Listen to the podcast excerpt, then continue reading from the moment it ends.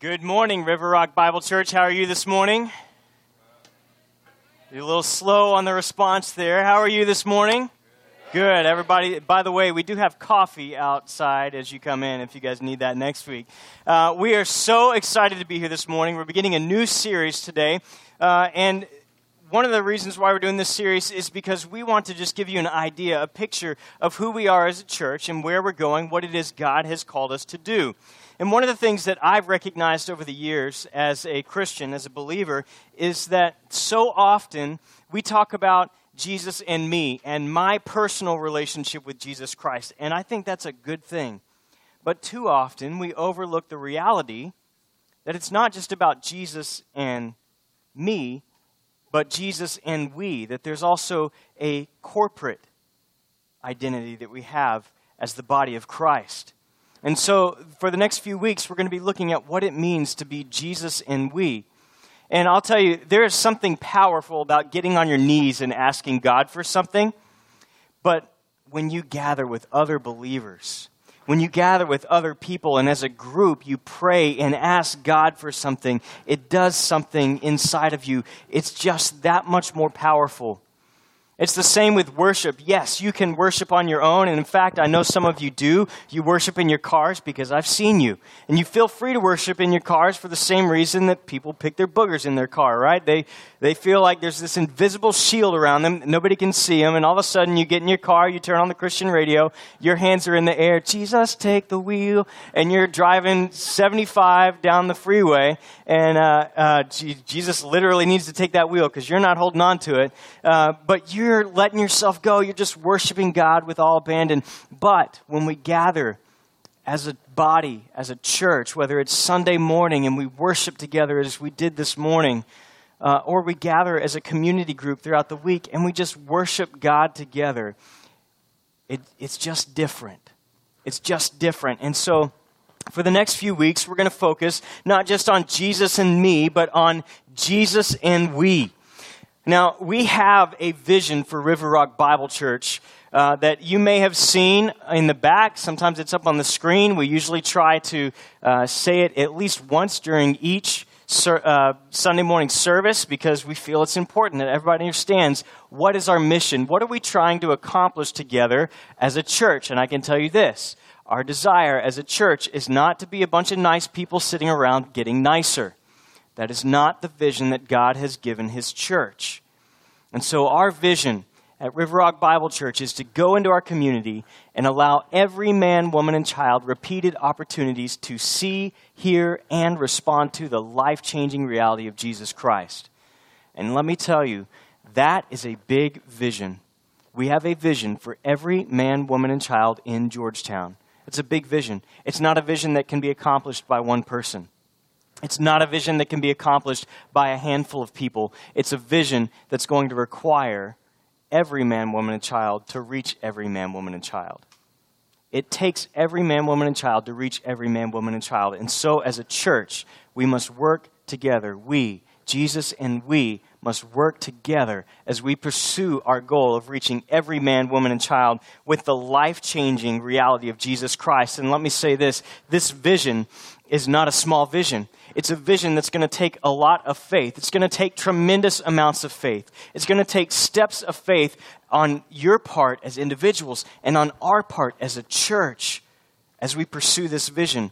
And so I'm excited as we go through this series that we would see individuals taking steps of faith, but as a church over this next year, we would take tremendous steps of faith.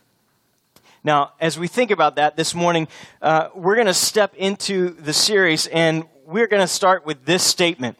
If we're going to accomplish our vision of reaching every man, woman, and child, what do we have to become? Who do we have to be to reach every man, woman, and child? And so let me just say, not who do we have to be, but who are we? Who are we? Right? That's the question. Who are we? We are faith filled, big thinking, bet the farm risk takers. We will not insult God with small thinking or safe living. We are faith filled, big thinking, bet the farm risk takers. I need a few faith filled, big thinking, farm betting risk takers to say this with me. Let's say it together. We are faith filled, big thinking. Bet the farm risk takers. We will never insult God with small thinking or safe living. We believe the scripture that Stephen read earlier in Ephesians 3 that God is able to do immeasurably more than we could ever think, ask, or imagine. And we believe that He wants to do it through you. I believe that He wants to do it through us as a church. That He wants us, He wants to use us as individuals and us as a body to impact our community in a way that would change generation after generation after generation. That years from now, there would be someone who would say, My life was changed because my grandfather heard the gospel from someone at River Rock Bible Church. My life has been changed because a community group at River Rock Bible Church prayed for my marriage. That is the vision. That's what it means to allow every man, woman, and child opportunities to experience the life changing reality of Jesus Christ. Now, there's a couple times in uh, Scripture where Jesus is amazed at someone's faith. Jesus is amazed at someone's faith. We have two stories specifically that come to my mind when I think about that. And the first is in uh, Mark chapter 6, where Jesus is coming into his own hometown He's coming into Nazareth and he starts teaching. And the people get offended because who is this son of a carpenter to tell us how to live, to tell us what's right? Who does he think he is? And so we find that Jesus was not able to do any miracles. Mark chapter 6, verses 5 and 6. So he was not able to do any miracles there, except that he laid his hands on a few sick people and healed them. And he was, what does that say? He was amazed at what? At their unbelief. Some translations say he was amazed at their lack of faith. Jesus is going to be amazed at two ends of the spectrum. The next story we see is Jesus' encounter with a centurion. And the centurions were known for their abuse of the Jewish people, and so it's, uh, it would have caught a first century reader off guard that Jesus would respond to and spend time with the centurion. But the centurion comes to Jesus and he says, Look, my servant is sick. In fact, he's on death's door. Can you heal him? And Jesus says, I'll come to your house and heal him. And the man says, No, no, no, no, Jesus, I know what authority is and I know you have authority. You just say the word, and my servant will be healed. See, the people in Nazareth didn't believe Jesus had authority to do the things that he said he could do because they didn't believe he was who he said he was. This centurion recognizes that Jesus has the authority to do what he says he can do because he is who he says he is. He is the Son of God. And this is Jesus' response. Jesus heard this and he was what? Amazed at him. Turning to the crowd following him, he said, I tell you, I have not found such what? I have not found such great of faith, even in Israel. Two totally different stories. One, Jesus is amazed at the lack of faith, and the second, Jesus is amazed at great faith. Let me ask you this morning if Jesus were looking at your faith right now, would he be amazed at your great faith, or would he be amazed at your lack of faith? I'm going to ask you to do something. In your bulletin, you can write 1 to 10. And I just want you to rank yourself on where you feel like your faith is at this moment, at this time in your life. And, and here's how I want us to do that, how I want us to evaluate. I want us to think about the last week, the last seven days. We're going to keep it real simple. The last seven days, what did you pray for? What did you pray for? Was it a big prayer? Was it a little prayer? Let me ask it this way if God had answered yes immediately to every single one of your prayer requests this past week, what would be different in the world? How would the world be different? Let me ask you this. Some of you here this morning, you prayed this past week, and if God had answered with an immediate yes, people would have been healed of cancer. There are some of you here this morning that if you had prayed this week and God had answered an immediate yes, people would have come to faith in Jesus Christ. Marriages in your community group would have been healed. Others of you here this morning, if Jesus had answered an immediate yes to your prayers, your food would have been blessed. you would have made it to grandma's house safely. Maybe your beer belly would be a little bit smaller, or you'd have less thigh dimples. I don't know. But those are the prayers that you prayed. And there are some people here this morning that absolutely nothing in the world would be different because you didn't pray a single prayer. You didn't attempt a single thing that required faith. Would Jesus be amazed at your great faith or at your lack of faith? As we think about that, as we think about all the things that we do that, that require faith, and how do we get there? How do we get to a point where I can say that I'm living by faith? That maybe I move from a two to a five to a seven, or maybe I move from a, a six to, a, to an eight. How do we continue on? Well, this morning we're going to look at some principles of faith. And we're going to be looking at Hebrews chapter 11. Our first principle is this that you cannot play it safe and please God. You cannot play it safe and please God. Now, let's look at Hebrews chapter 11, starting in verse 6. It says this Now, without faith, it is impossible to please God. Without faith, it is impossible to please God. That verse goes on and, and, says that those who seek Him will be rewarded. Those who seek Him in faith will be rewarded. But apart from faith, it is impossible to please God. If you can accomplish everything that you set out to accomplish in your own power without God's help, then you are not living by faith. You are not living by faith. If you can do everything that you set out to do in your own power, in your own strength, then you are not living by faith. Now, let me say this. I think a lot of us, when we think about people who have faith, we think about these great champions of the faith and, and that they must have never doubted, or we think that we have to have this special faith face, or that we just float through life believing and trusting God in everything. But in reality, faith is very messy. Faith is extremely messy. There are going to be moments of great faith where you believe, yes, God, I believe you will do this. I believe you will do a miracle here. And there's going to, it's going to be followed by moments of extreme doubt God, I don't know if you're calling me to do this. God, I don't know if this is what you would want me to do. Help my unbelief. Help my unbelief. And so faith is messy. It goes up, it goes down. It's not something uh, that is constant. There's no proven in what will happen. Sometimes it's hard to follow God that you can't see. We can't see God. And sometimes it's difficult because sometimes He asks us to do things and we're not 100% sure we're hearing Him right. But we've got to take that faith step to find out. I love Indiana Jones. It's one of my favorite series. Uh, one of the reasons why I think I love Indiana Jones so much is because uh, as a kid, I, I watched Indiana Jones and I was terrified of, well, I am terrified of snakes. Uh, and I just love that here's this hero, here's this manly man. He's afraid of snakes too. Man, that gave me confidence. In fact, it was after I watched Temple of Doom. I was on some medication that one of the side effects was nightmares. And apparently, my parents tell me that I had nightmares about snakes, a pit full of snakes. I wonder why. Maybe because you let your five year old watch Indiana Jones and the Temple of Doom. Uh, but I just I love Indiana Jones and the the last good Indiana Jones movie that was made. We're not going to count the fifth one or whatever it was that they made, the Kingdom of the Crystal Skull, that one was, awful. We'll just pretend like it never happened. But Indiana Jones in The Last Crusade with Sean Connery as his dad, where he's seeking after the Holy Grail. He's always fighting against the Nazis, so he's trying to get the Holy Grail before the Nazis get it. And they happen to show up at the same place at the same time. And uh, th- there's one last thing that he has to do. He's got to go through this set of booby traps that have been set before he can get to the Holy Grail.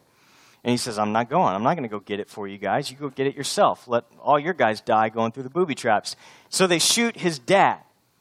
And they say, now you have to go get it because the Holy Grail apparently in the movie can heal him, right? So, so here is Indiana Jones. He's got one last test to go through before he gets to the room where the Holy Grail is.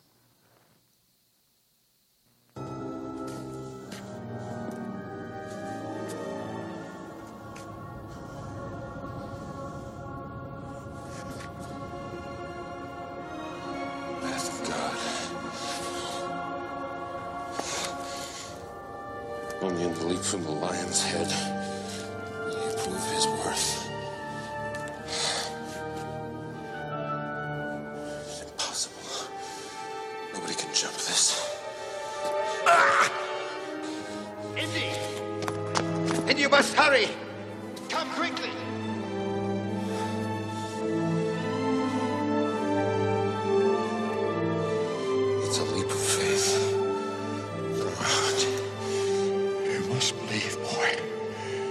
You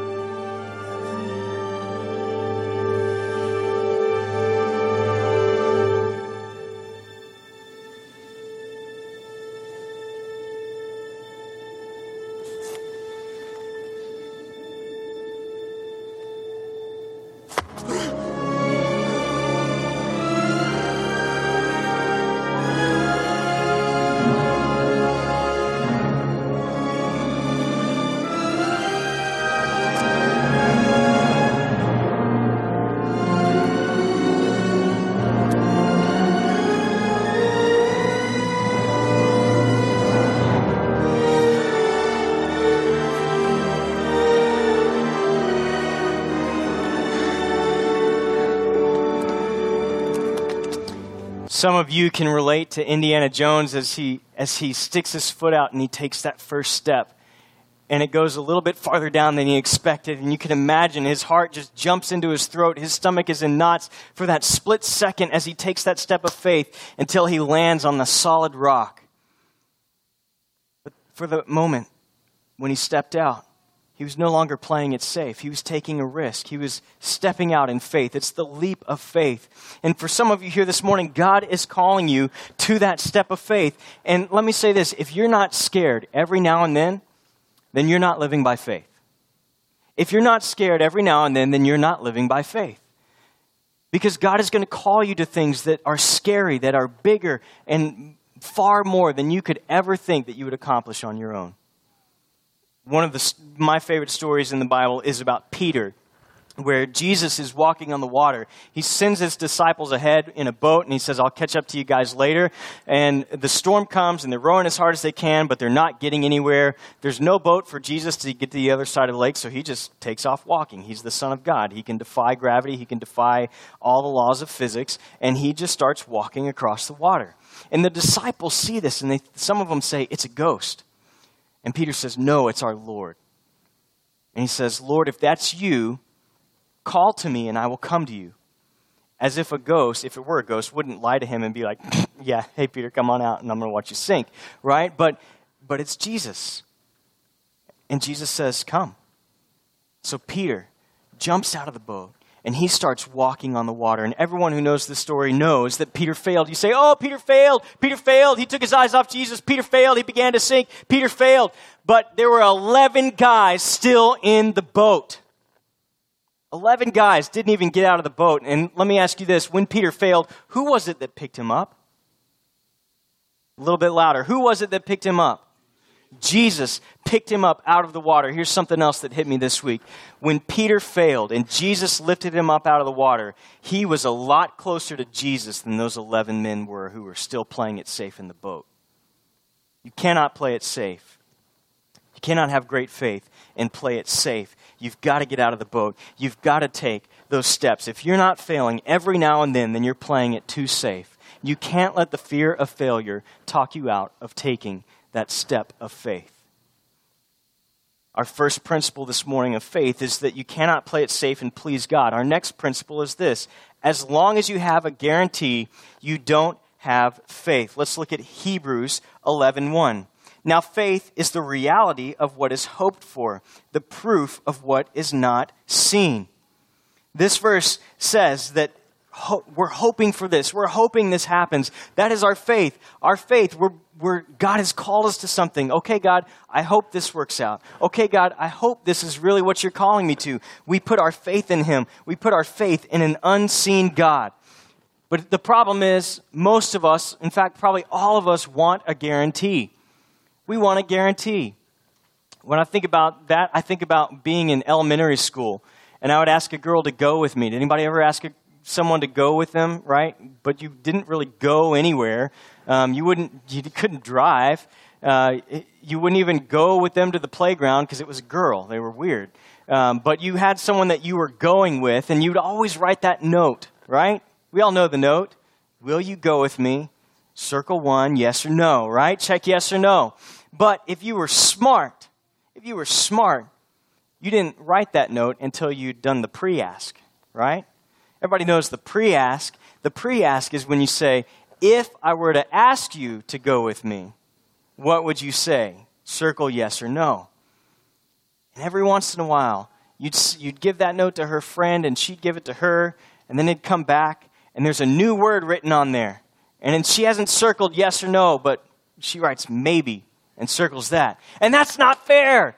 I want to guarantee, I want to know the answer one way or the other. I don't want a maybe, but sometimes God gives us a maybe. God, are you calling me to start this business? I don't know. I believe you are. It feels like you are. This is in line with Scripture, but I don't know, but I'm going to step out and do it. Sometimes God gives us a maybe. But as long as you have a guarantee, you don't have faith. And we've got to take that step of faith. And let me tell you, uh, I shared this in our, our uh, practice service or servant service that we did at 845. Um, and I know I've shared this story before, probably too many times, but when God called Amanda and I to church planting, uh, she was about three weeks from delivering a set of triplets. All right, and if you don't know what church planting is, basically, I had a, a, nice job at a great church that paid well, lots of benefits, lots of job security. And I came to her and I said, um, Hey, what would you think if we sold our house we sold half our stuff.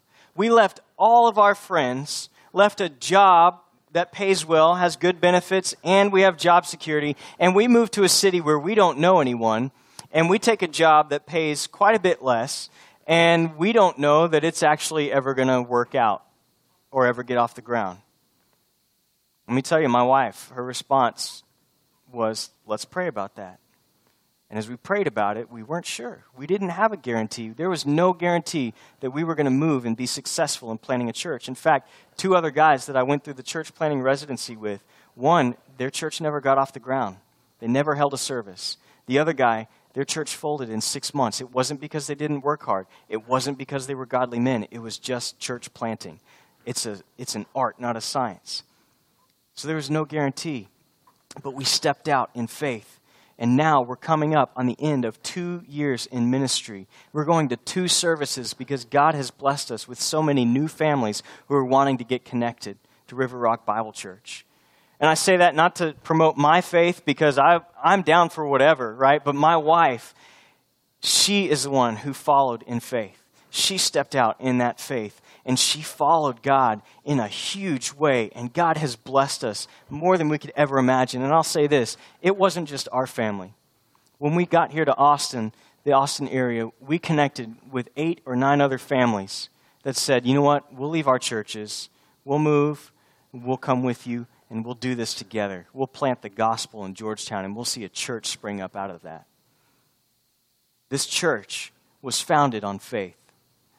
This church will continue to be founded and grounded in our faith.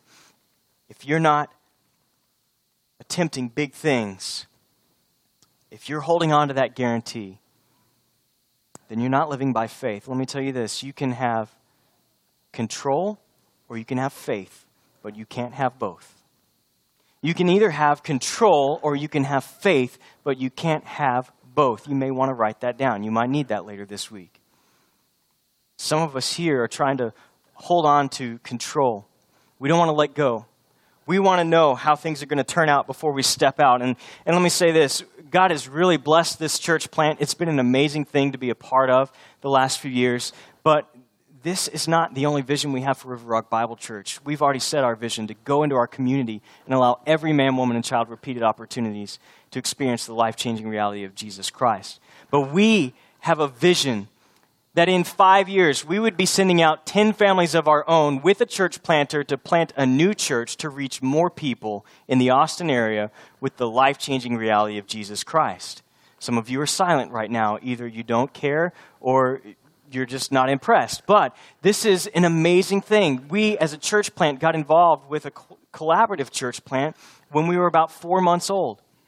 And that's great. We love the collaborative church plant. We're excited to be a part of it. But we have a vision that God would raise up a church planter and 10 families to go with that church planter and start a new work to reach new people. I believe that within the next five years, God is going to provide this church a permanent place in Georgetown.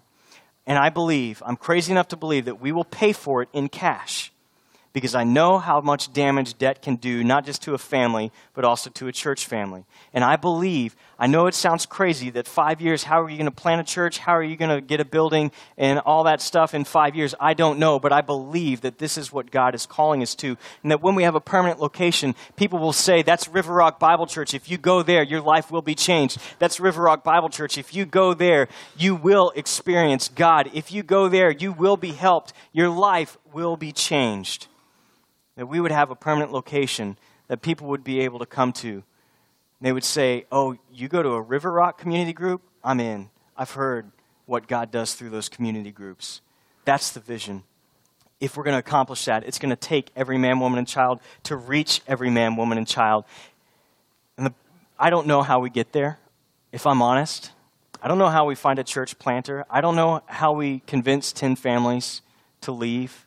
Uh, I don't know how we get a permanent location, but I can tell you this. I may not know steps five, six, and seven, but God's not going to show us steps five, six, and seven until we take steps one, two, three, and four. In order to see those next steps, we've got to take the first step. And I believe the first step is just one of faith, one saying, God, this is what you want us to do. Let us work to getting there my prayer is that as a church, you would join us. You would join us in accomplishing that vision. When I was in Boy Scouts, yes, I was in Boy Scouts. Um, sometime I'll wear the shorts for you. Um, that'll be the last Sunday anybody shows up. But I was in Boy Scouts growing up. Um, from Tiger Cubs when I was seven years old all the way till I was 18. Got my Eagle Scout about two weeks before I turned 18. Um, and I loved it. I loved every minute of it, except for the harassing that I got at school. But I loved the campouts and everything. And one of my favorite things was when I got to be an older scout, you got to go on the high ropes course. And the high ropes course, how many of you have ever been on one of those? Anybody? They're about 30, 40 feet up in the air, and you're strapped in. There's a safety wire, but uh, you'd always come to like this, this bridge, this floating bridge, right? And, and you're not supposed to grab the wires, you're not supposed to grab onto anything, you're just supposed to walk across. And I can remember one time we were bringing up some of the younger scouts, and this was their first camp out with the big Boy Scouts. And so we let them go first because that's funny. Um, and they were grateful that the pants were kind of a brown color uh, that day. And so they're up there and they're standing on the ledge with the instructor. The safety instructor straps them in, and he says, Okay, now what you're going to do is you're going to walk across this bridge. And I mean, you're, you're up there, you're on the platform right next to a tree, and these kids, 11 years old, they're, they're hugging this tree for dear life. I'm surprised it didn't fall. And they're reaching out and they're looking down at their foot and they step out. And when they step out, they step to one side or the other of the bridge and the bridge flips and they just go falling to the ground and their safety harness, harness catches them and it knocks the wind out of them. And we all had a great laugh. So we watched and a few of the younger kids went. And then one of the older kids got up, and the instructor said, What I want you to do is, I want you to focus on where you're going. Don't look down, don't look straight below you, just focus on where you're going. And you've got to let go of the tree. And so the guy, uh, a couple guys in front of me, older guy, steps up, and he looks at where he's going to go, and he lets go of the tree. He stands on the platform, and he takes a step. And then he takes another step. And then he takes another step, and he gets about halfway before, boom, it flips over and he falls. Uh, but from that point on, the guys that went after that knew okay, I've got to let go of the tree, and I've got to look and see where I'm going. Here's the problem in the church we have too many tree huggers in the church. We have too many people that are clinging to that tree. To step towards your calling, you have to step away from your security to step towards your calling, to step towards the thing that God is calling you to do, you must step away from your security. And I don't know what your security is. Just don't hug the tree. Whatever it is, let go of the tree and focus on where it is God is calling you to go and take those steps one at a time. To step towards your calling, you've got to step away from security. We see this in a great, great story in the Old Testament. Abraham. Abraham is called by God while he's living in another country, and God says, Abraham, I want to bless all nations through you. I'm going to make you into a great nation, and I'm going to give you land that I want you to go to. And Abraham says, Great, God, where am I going? And God says, No, no, no. Just start walking. I'll let you know when you get there. Hebrews 11:8 recounts this. It says this, by what? By faith Abraham, when he was called, obeyed and went out to the place he was going to receive an inheritance. He went out, what does it say? Not knowing where he was going. Some of you ladies can relate to that with your husbands. They don't know where they're going, they're just walking, right? But he goes. He says, God, I believe you're calling me to do this. I don't know where I'm going to end up, but I'm going to take the steps of faith. I'm going to follow you. I'm going to go with you, and I'm going to follow after you. God was amazed by Abraham's faith. Let me ask you would God be amazed at your great faith or at your lack of faith? Would God be amazed at your great faith or at your lack of faith? I believe that God is calling every single person here this morning to take a step of faith. And I don't know what that is for you, and I can't tell you that. But for some of you here, God is calling you to start a community group. And you're wondering, do I know enough? Am I smart enough? Will people like me and will they keep coming to my group? Or am I just socially awkward and nobody's going to come? But if God is calling you to it, you will not know until you take that step of faith. Some of you here, God may be calling you to, to serve in children's ministry. We're going to two services. We don't know uh, uh, exactly what that's going to look like as far as how many people are going to come to the first service. We could have 10, we could have 100. We don't know what that's going to look like, but we believe this is what God has called us to. And we need people to step up and to serve in children's ministry for both services. So maybe it's something that you think, you know what, I don't want to be around kids. They pick their nose, they're always sick, they got runny noses all the time, and I don't want to be around kids. But, but I feel like God may be calling me to do this. Let me tell you, when you step out in faith and you do that, and you end up serving in a preschool room with 10 tiny little crackheads running around, screaming their heads off, you're going to find, I am so overwhelmed. I need God in this moment to help me keep my calm.